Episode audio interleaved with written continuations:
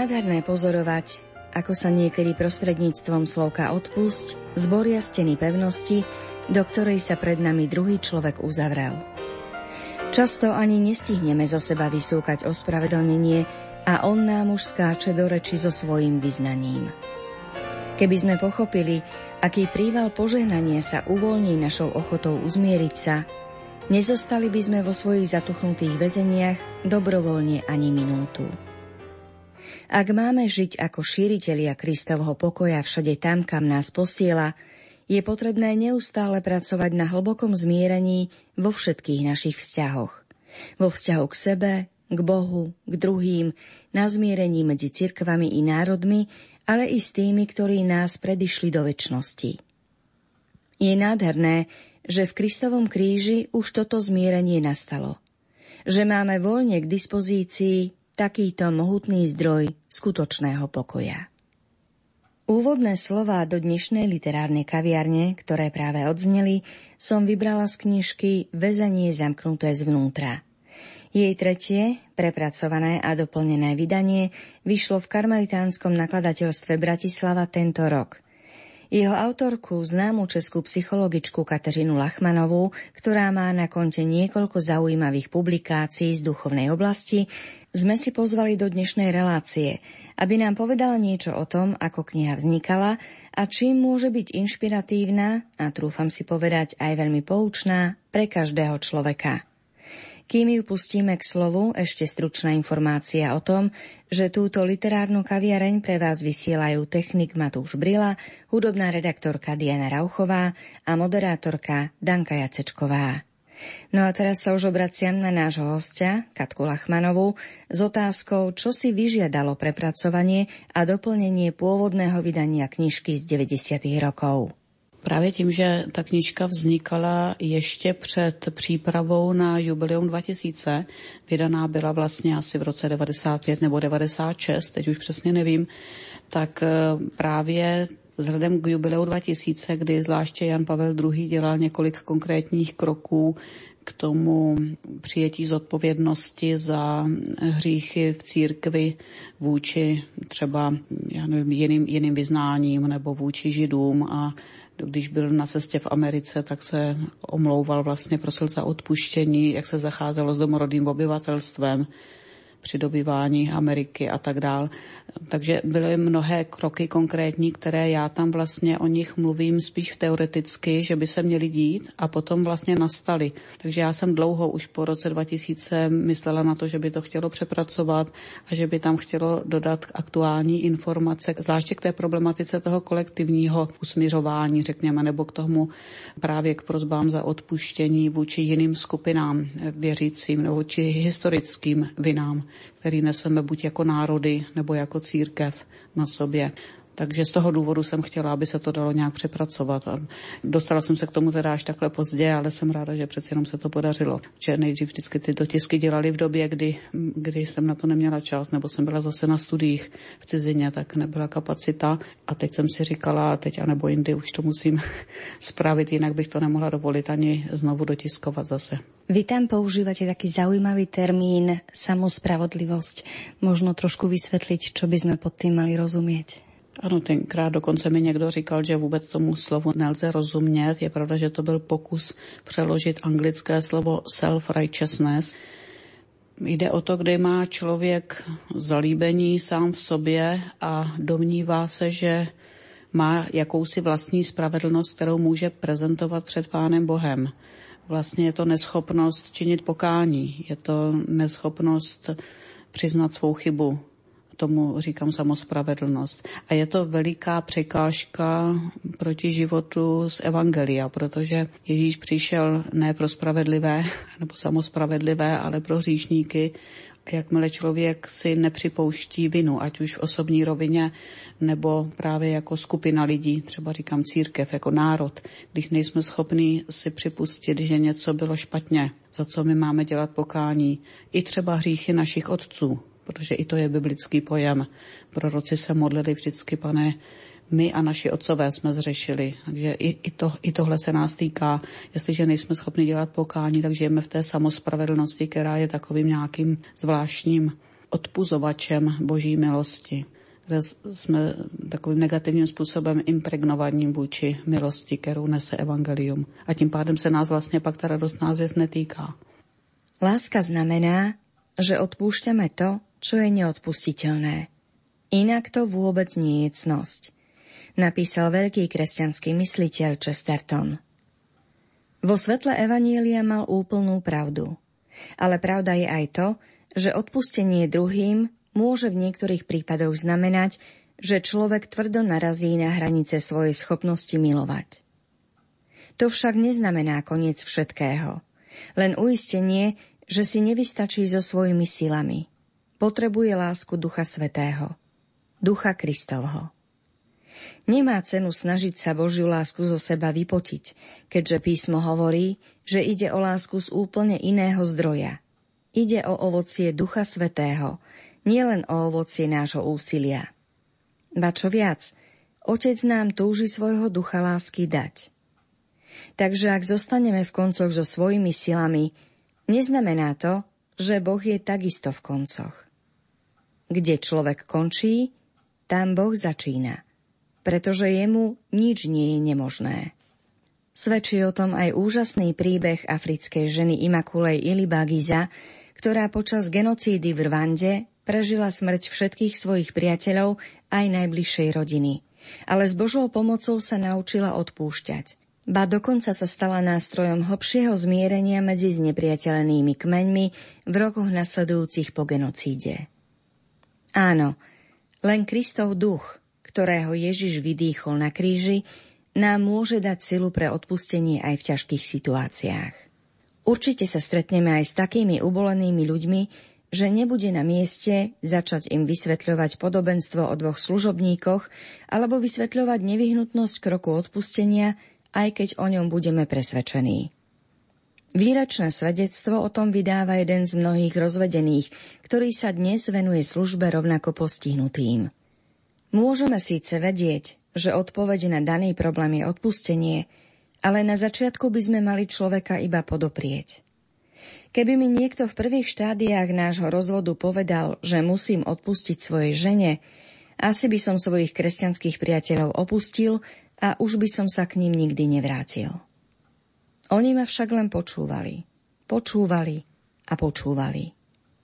Prijali ma takého, aký som. Povzbudili ma.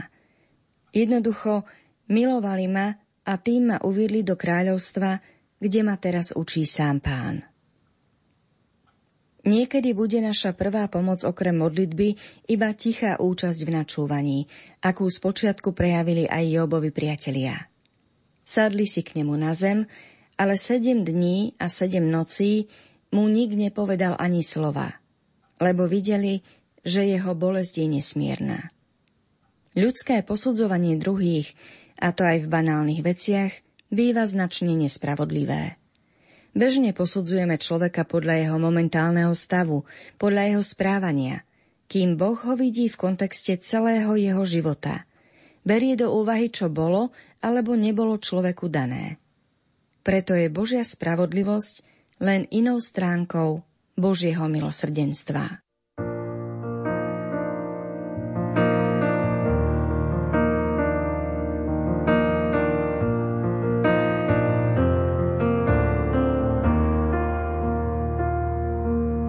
Tam, kde si ty, vracia sa život tam, kde ty kráčaš, rozkvitne i púšť. Tam, kde ty hľadíš, rozjasní sa nebo. Do hlbočín srdca vráti sa raj, tam, kde si ty.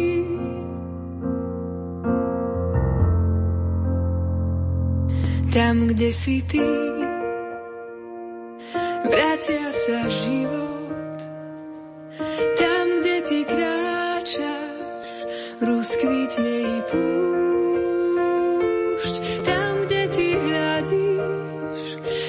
úžasných sadieb.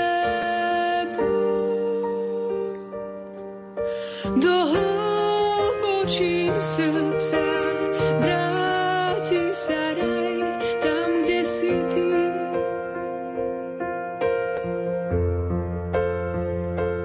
Tam, kde si ty, život. Tam, kde ty kráčaš, rozkvitne i púd.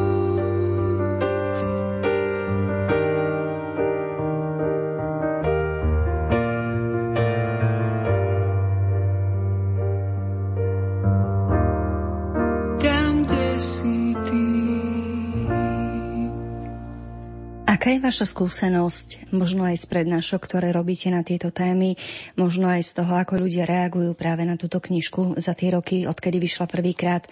Uvedomujeme si vôbec, že jednoducho môžeme mať takýto problém? Aké sú reakcie ľudí, keď o tejto téme rozprávate?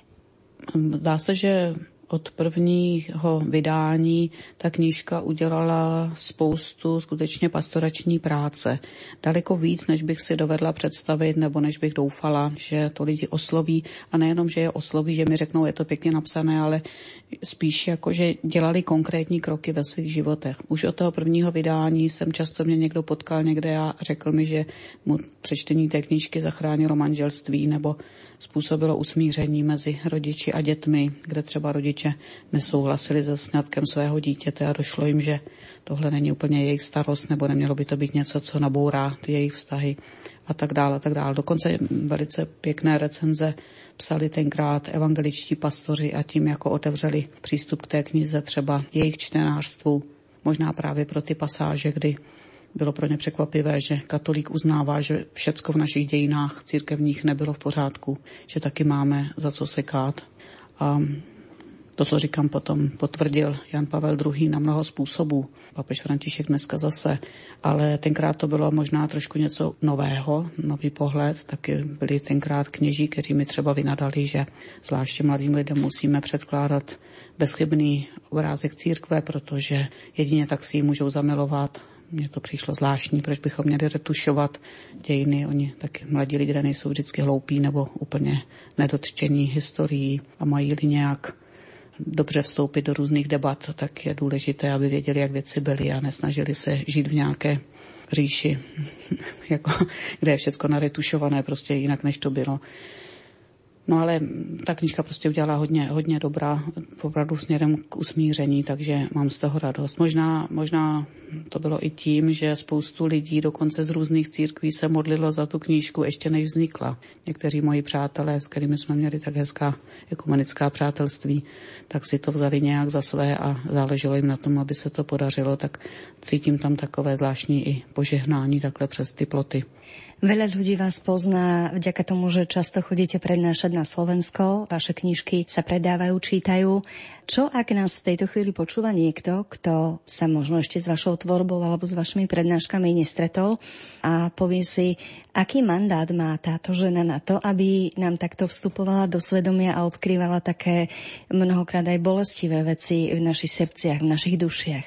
Nevím, jestli bych si troufla mluvit o nějakém mandátu tak samozřejmě, kdyby z církve přišlo explicitně, že žádný mandát k tomu nemám, tak asi se stáhnu, nebudu psát nebo někde dělat přednášky.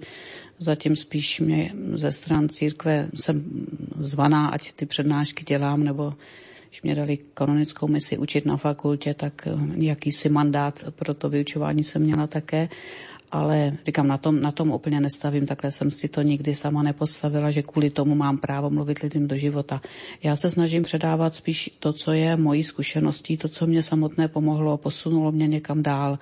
To, co jsem objevila v setkávání s lidmi, že jsou třeba překážky v jejich životě s Bohem nebo v životě s bližními, tak to se snažím předávat dál tak jak zní název té knížky Vězení zamknuté zvnútra, vězení zamknuté zvnútra slovenský, u nás vězení s klíčem uvnitř, aby člověk neseděl v nějaké té kopce, kde vlastně klíč má na své straně, mohl by s ním otočit, mohl by výjít, kdykoliv se mu zamane, ale protože o tom snad ani neví, kudy je cesta ven, neví, nezná ty zákonitosti, neví, proč se tam zašprajcnul, tak zůstává v tom neutěšeném stavu. Z toho důvodu, aby se lidem pomohlo udělat krůčky dopředu, aby nemusel každý na svoje triko získávat bolestné zkušenosti. Z toho důvodu třeba dělám přednášky, píšu knížky. Většinou je to hodně jako z praktického života do praktického života. Takže možná i proto to má nějaký ohlas, nebo lidé mají pocit, že tomu rozumí, že, že se jich to týká. Proto je snad nějaký zájem o tyhle témata. Možno, keď hovoríme o nejakej veľkej premene, lebo aj vy ste tu spomenuli, že tá knižka spôsobila prelomy v životoch ľudí, ako to vnímajú rôzne vekové kategórie? Možno mladí ľudia sú otvorenejší voči tej premene, možno už trošku ťažšie samenia alebo niečo zlomové zažívajú vo svojom vnútri ľudia, ktorí sú starší alebo aj veľmi starí. Máte takúto skúsenosť alebo to nepotvrdíte?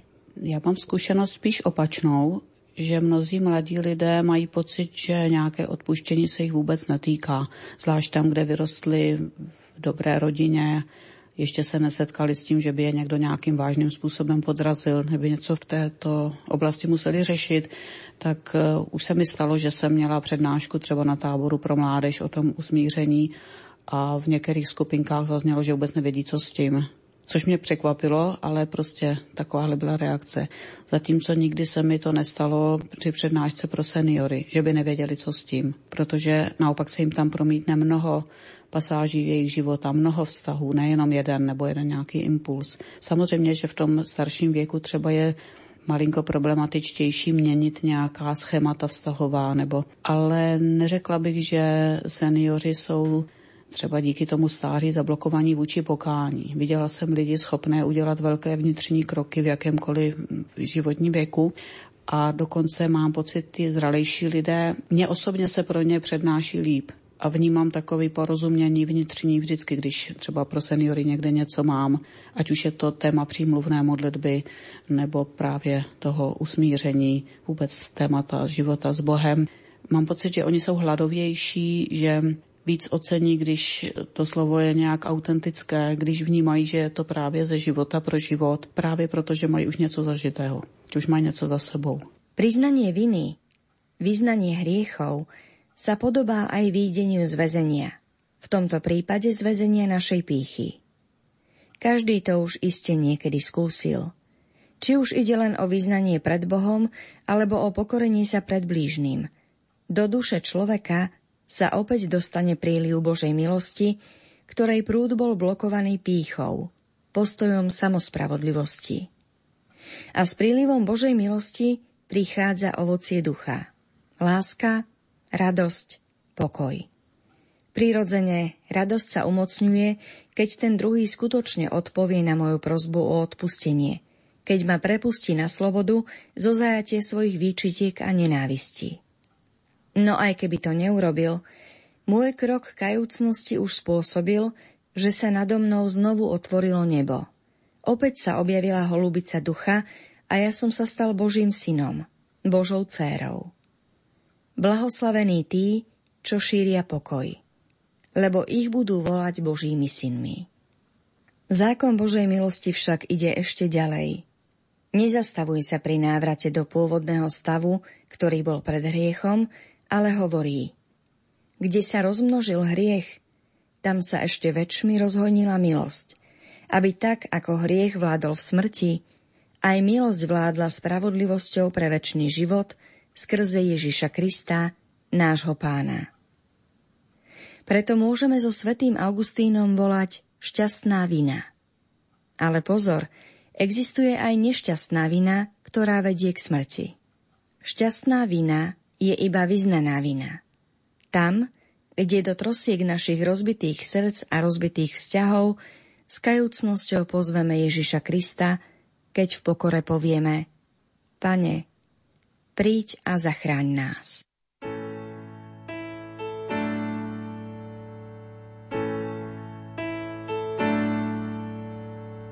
Dobrý je hospodin k těm, kdo ho vzývají hospodin k těm, kdo ho volají. Dobrý je hospodin k těm, kdo čistého srdce jsou. Dobrý je hospodin k těm, kdo v lásce zůstanou. Dobrý je hospodin k těm,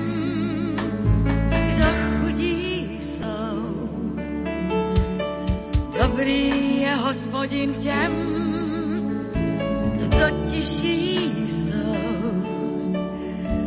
Dobrý je hospodin k těm, kdo nesou dát svůj kříž. Dobrý je hospodin k těm, kdo v lásce vytrvají.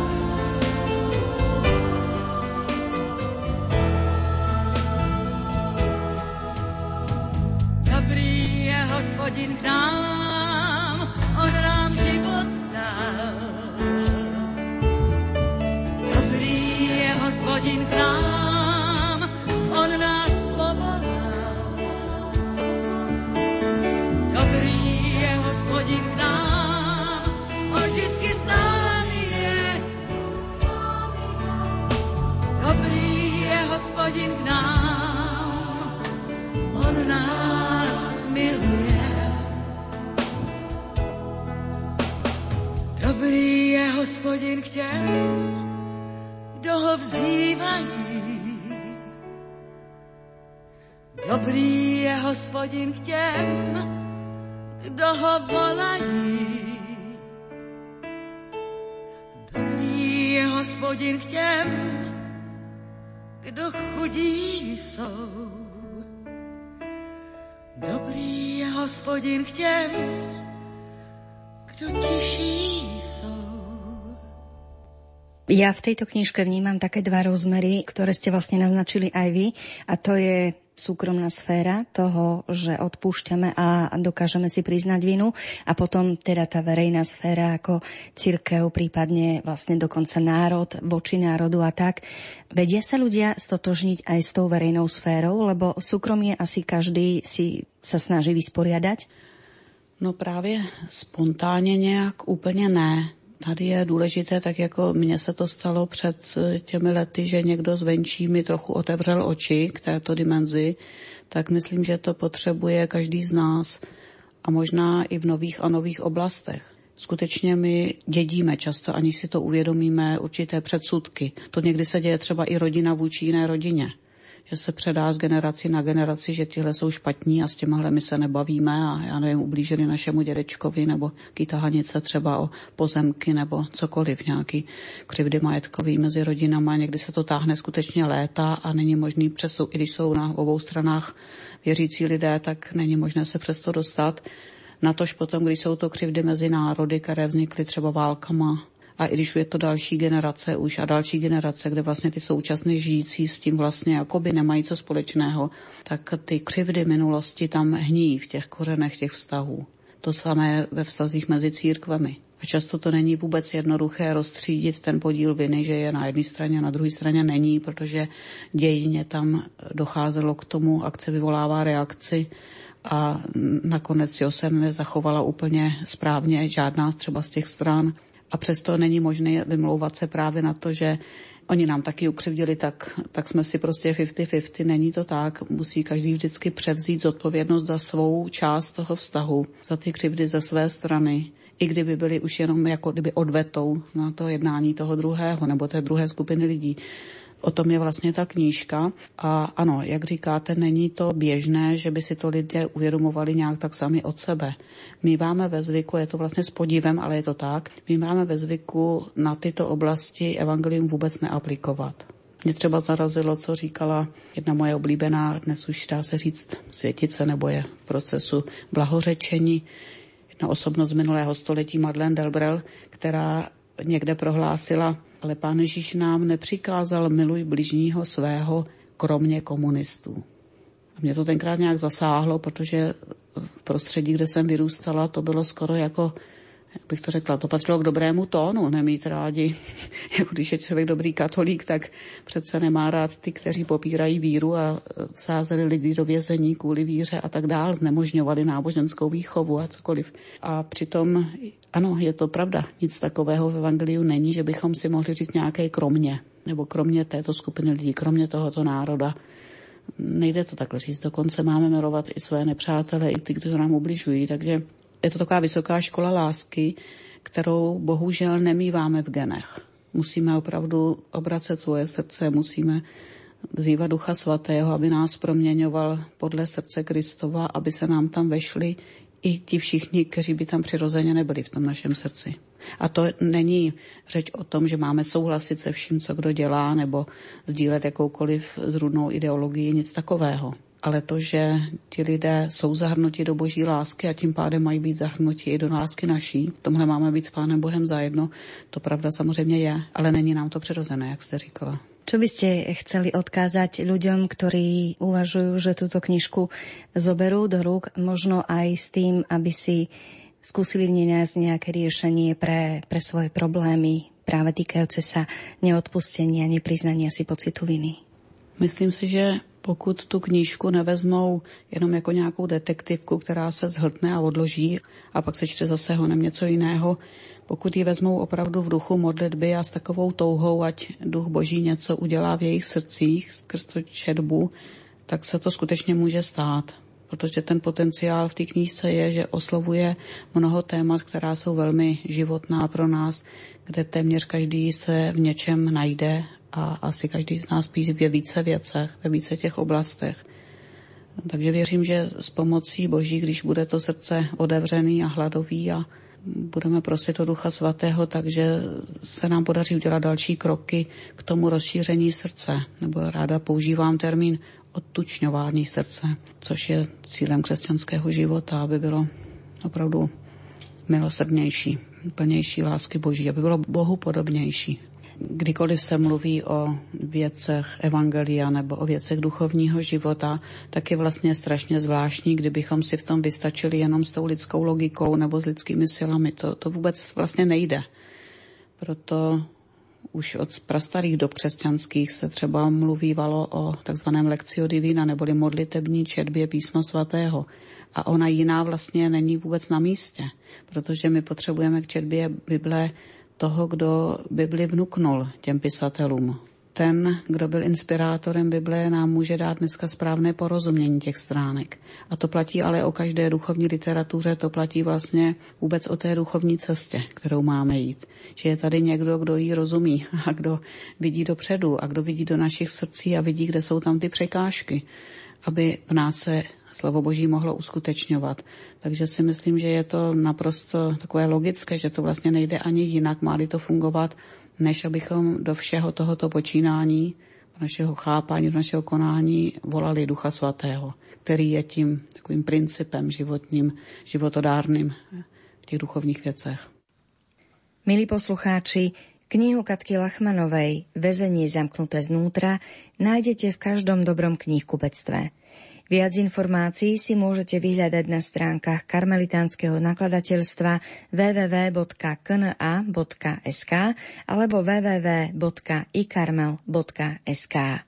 Za pozornosť vám z dnešnej literárnej kaviarne, okrem samotnej autorky, ktorá bola našim hostom, ďakuje aj vysielací tým v zložení Matúš Brila, Diana Rauchová a Danka Jacečková.